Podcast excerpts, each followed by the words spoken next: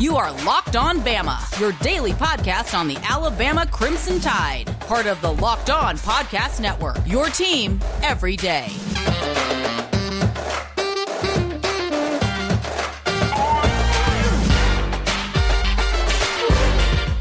Hey, everybody, and welcome back in to Locked On Bama. Luke Robinson, that's me. Jimmy Stein, that's him. Jimmy, how are you today? I am awesome. How are you? Uh, I'm I'm awesome. I'm not. I'm I'm even more awesome than you are. How about that? Probably. Not even doubting it. Because you were lying, and so am I. So, uh, Jimmy, you're watching Big 12 Media Days. I'm listening to Big 12 Media Days. I'm almost listening to it as I'm driving down the road from Indianapolis to uh, uh, Alexander City, and I'm almost listening to it out of um, but what what's the word I'm thinking? N- not necessity, but out of obligation, I guess. Because I mean, I, I feel obligated to listen to college football right now.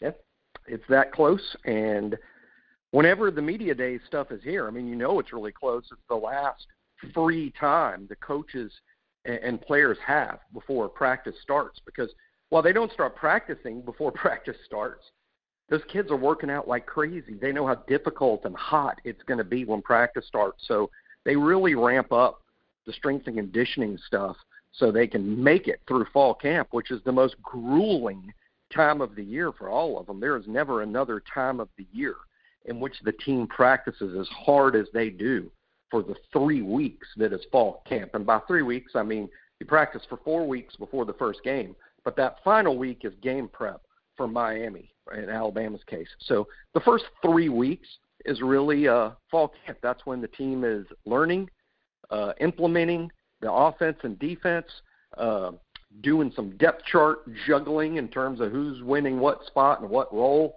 Uh, that all happens in that three weeks. But you got to be geared up and ready to go on day one. So that's why Big 12 is media days this week, SEC is next week, because uh, we're running really low on time. The first practice – as you guys listen to this, uh, the first practice is just in three weeks. Yep, that's right. Uh, meanwhile, you know what's funny? They keep bringing up Iowa State. Um, Iowa State's bringing back a lot of talent, a lot of lot of players mm-hmm. back from a very successful season. They defeated Oregon in the bowl game, all those good things. Why didn't anybody ever mention that Brock, the Brock Purdy Alabama connection? I, I would think that would be um, something that everybody be like, yeah, I mean, Brock Purdy's doing pretty well. And remember, he's got some Alabama on him. Yeah, uh, Brock Purdy had a really interesting recruiting story. And most recruiting stories, like Brock's, in my opinion, over time, don't normally end well, but his did. Uh, and by that, I mean, yeah, he was an Arizona Gatorade Player of the Year. And quarterbacks, as we all know, commit early and they're off the board. Uh, that you know, quarterbacks generally everybody wants them to be the first domino so they can help recruit the rest of the class. That's how how ideally you draw it up. Well, Brock Purdy uh, did not have offers early or from camps or from fall tape, so it's getting you know dang close to signing day, and and he has no offers, and all of a sudden. Um, Alabama, which felt like they needed a quarterback in that class even that late, was like, "Wow, check out this kid!" and and Alabama sees the tape and uh, and offers him and like like we we want this guy or or we are seriously considering taking this guy. Sometimes it's an offer, which means you can commit. Other times, an offer means we would like you to commit once we decide to take you. Uh, and Alabama was seriously considering taking Brock Purdy uh, and didn't pull the trigger. And in the midst of all that, uh, obviously, when Alabama offers you, hey, it's like a, it's like ringing the dinner bell. Other other programs hear about this. You know, here, here's a fact. It, it, it's related to Brock Purdy, but it's important to say. A lot of fans may not realize this, but it's true. Those coaches that tell you they don't look at rivals and 24/7 and soon to be On3, uh, they tell you they don't look at that. That that is a lie. of course they do. That's how they can gather information quickly about what's going on across the country. Now, that doesn't mean that like Nick Saban and Alabama staff looks at, at recruiting rankings and takes them to gospel and doesn't do their own evaluations. Of course they do. But they use it as a tool to gather information, uh, and and it's smart to do that. So my point is, when Alabama offers a Brock Purdy and then it's out there on on Bama Online, then it is seen. It is seen. That word gets to all the other programs, and then it's like, huh, maybe we should take a look at that kid. And then an Iowa State makes their own evaluation. But for all we know, they heard of the kid because Alabama was was interested in him, and then they watch the tape and they're like, "We need a quarterback, and this kid's really good." And they were ready to pull the trigger, and they did, and the kid ends up going there. Most kids, to me, who, especially a quarterback, who show up super late to the party, you know, and and are kind of signing day decisions. I bet the batting average as to whether those kids work out is probably low, but Brock Purdy is an exception to that that rule or theory uh, because he's been really good. There is no question that Brock Purdy himself has elevated Iowa State's uh, program. And uh, on the one hand, I think all this preseason talk about Iowa State is a little out of hand. I I, I think they'll have a good year, and I think they'll be good, and I think they're going to win a, a bunch of games and be really good by historical standards for Iowa State. But this uh, you know, I see some playoff talk, some winning the Big 12 talk. Uh, I don't see it. I think they're going to be just short of that. Uh, I can buy them being number two, three, two or three in the Big 12. Uh, but I think the odds of them winning the Big 12, I think they have better odds of finishing fourth or lower than winning the Big 12 myself. Uh, and I'm a Matt Campbell fan, and I'm a Brock Purdy fan. Yeah, they beat Oregon in the bowl game, and I think that's where a lot of this stuff is coming from. Uh, because, but gosh, those bowl games, I, I don't really know what they mean anymore. But I, I know this: uh, they are they are good, and uh, but Oklahoma's really good, and Texas is going to be pretty good, and that that league's a little better than you think. Oklahoma State is pretty good. TCU is good annually. Texas Tech can score points. Baylor is capable. West Virginia is capable. Kansas State is capable. They beat Oklahoma last year. Let's also remember this. Yeah, Iowa State beat Oregon. They also lost to Louisiana Lafayette. I, I think, as a general rule, Luke, let's adopt this as a rule on the Locked On Bama podcast. If you lose to Louisiana Lafayette, you are not allowed to discuss the playoff even in the following season. I think that's fair. Not, I think you you have to take a two year moratorium on playoff discussion. I, that's fair. On playoff. Yeah, not saying yeah. you can't win ten games, go even yeah. play in the New Year's Day Bowl or have a great year.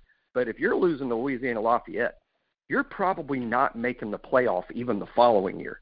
And that's what I mean about that loss.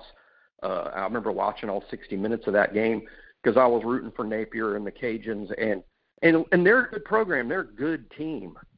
But uh, think of other playoff teams, Luke. Teams likely to make the playoff: Alabama, Ohio State, Clemson. Uh, are they losing to Lafayette? Probably not. Oh hell no! But you know, um, I think that's a good rule of thumb. And the other thing is, I don't think I think I heard today. I don't think Iowa State has ever won ten games in a season. Wow, that's doable for this team. But the margin for error is low. Uh, let's remember they also play Iowa in the non-conference, which is just not a gimme win for anyone.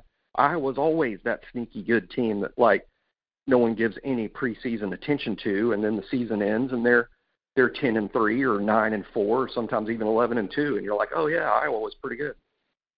Um, but but I, I hey, I, I'm not I'm not I don't mean to be dissing Iowa State. I, I think they're going to be really good per their historical standard. Jimmy, you always go around dissing people. Like you're in a rap battle. Uh, sort of rude. Sort of rude. Uh, Jimmy, let's take a break. When we come back, I want to talk about a potential surprise commitment coming up. Jimmy, one uh, focus this year in recruiting for Alabama should be wide receiver. We talked about Barry mm-hmm. Brown yesterday. Um, there's Evan. There's Evan Stewart out there who I think we all love and would love to have. But there's a kid that's burst onto the scene from right here in good old Alabama. Well, I'm not in Alabama right now, but you know what I mean. Kobe Prentice from Calera High School. And I'm going to tell the truth. I'd never heard of him, never considered it until Tim Watts and Hank South on 24 7 Bama Online came out and started saying, "Hey, Alabama had this guy at camp, and they've seen him run. They love him, um, and he runs about a four three eight. Uh, so yeah, they're going to probably offer him. And he decommits from Maryland yesterday, and I don't think it's any coincidence that um, he's starting to get some crystal ball work towards Alabama. Yeah, I would say today. Uh, I mean, in terms of like a guess, and it, it, you know, because that's all, all we can ever do. Even if we have information on the inside, all you're really doing is guessing. Because who the hell? Things change in recruiting really fast. But yeah, today, this moment, I would say Kobe Prentice is likely to commit to Alabama pretty soon. So uh, when that happens, I run to the tape because while he wasn't a new name to me because he was in the top 50, and I, I tend to watch tape of all the top 50 guys in Alabama.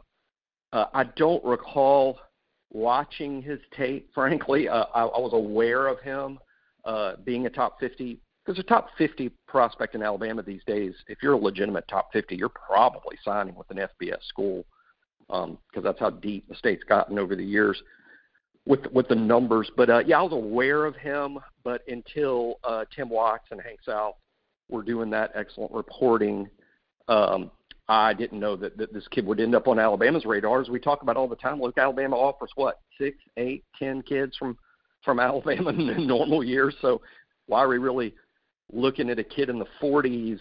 You know. Now that said, we can do a whole show on on how wonky the rankings are this year. It's a little crazy, and and the the the short we talked about it for a little bit, but the short answer to that is COVID. But I think of, of all years, I think we should pay a little less heed.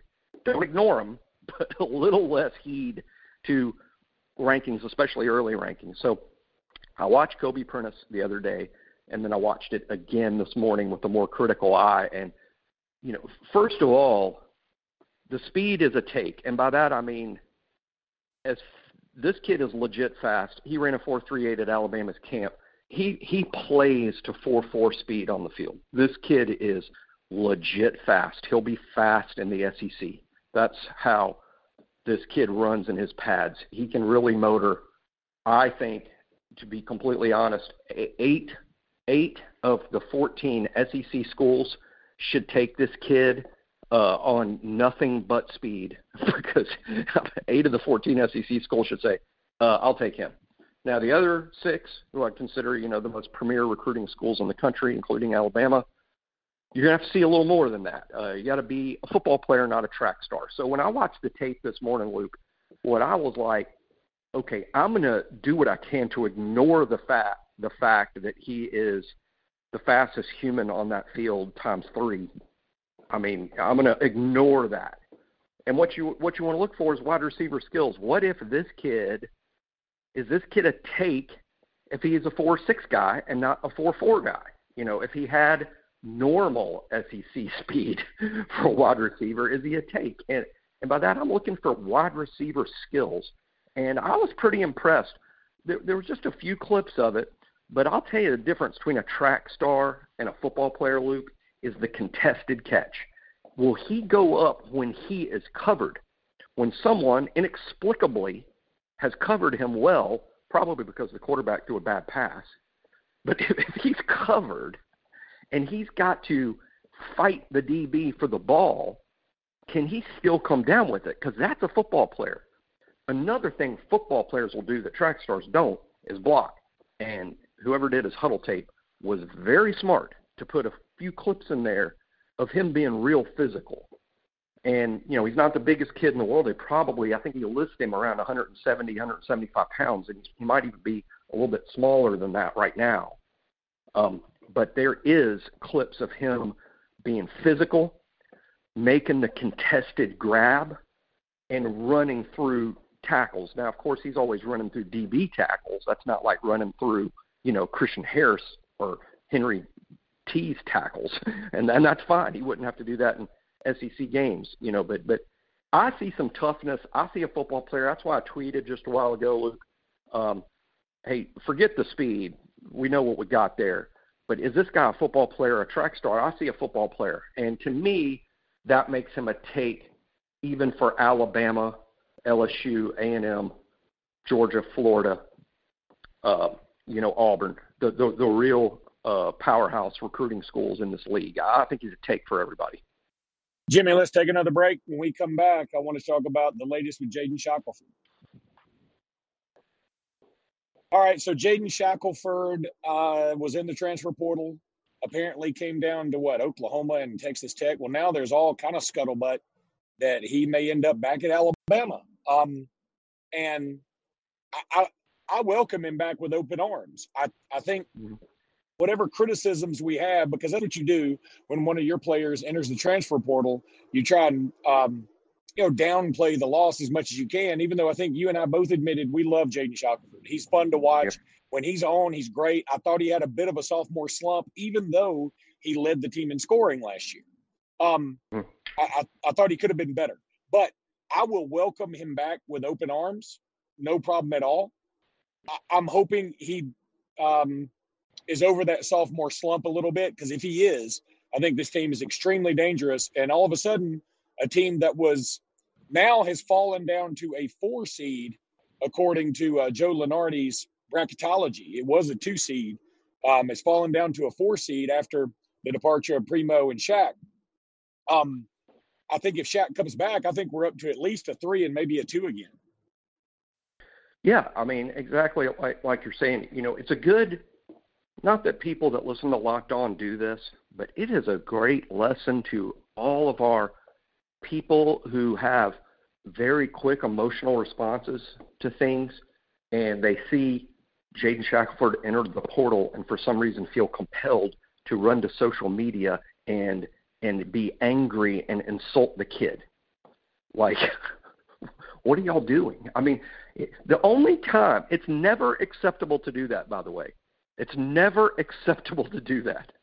However, I won't be as hard on it if I know our coach wouldn't care.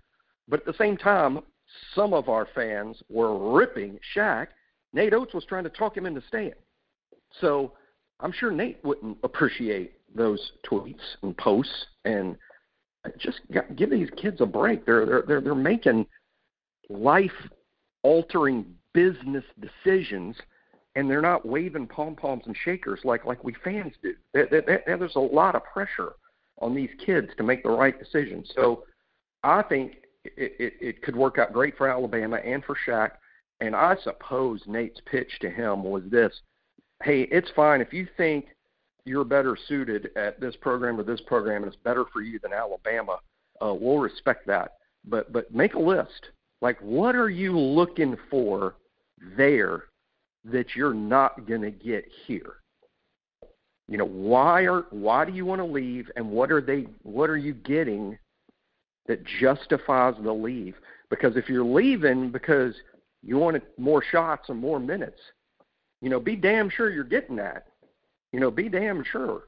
Don't don't leave Alabama because you're worried about your minutes and go to Oklahoma and, and, and play 11 minutes a game. You know that that would be a huge mistake. So I think I'm going to assume I'm going to assume everyone did the smart thing here. That Alabama didn't rush to to replace him, and that Jaden didn't rush into the wrong decision, and and basically everyone made the best decision for themselves because Alabama, by the way, could have moved on. I don't know if everybody knows this rule, but once you enter the portal, you do not have to honor their scholarship anymore. Jaden could have withdrawn his name from the portal, called Nate Oats, and says, "I want to be back at Alabama," and it would have been within the rules for Nate Oats to say, "I'm sorry, your spot is gone. You can come back, but you got to walk on." he could he could have said that, but he did not. Uh, he didn't rush and give the spot away, and Jaden didn't rush into what could have been a bad business decision for himself. So uh, hopefully that's what happened. And, and if there's any losers in this, it's the the, the small handful of Alabama fans that out when Shaq uh, entered the portal.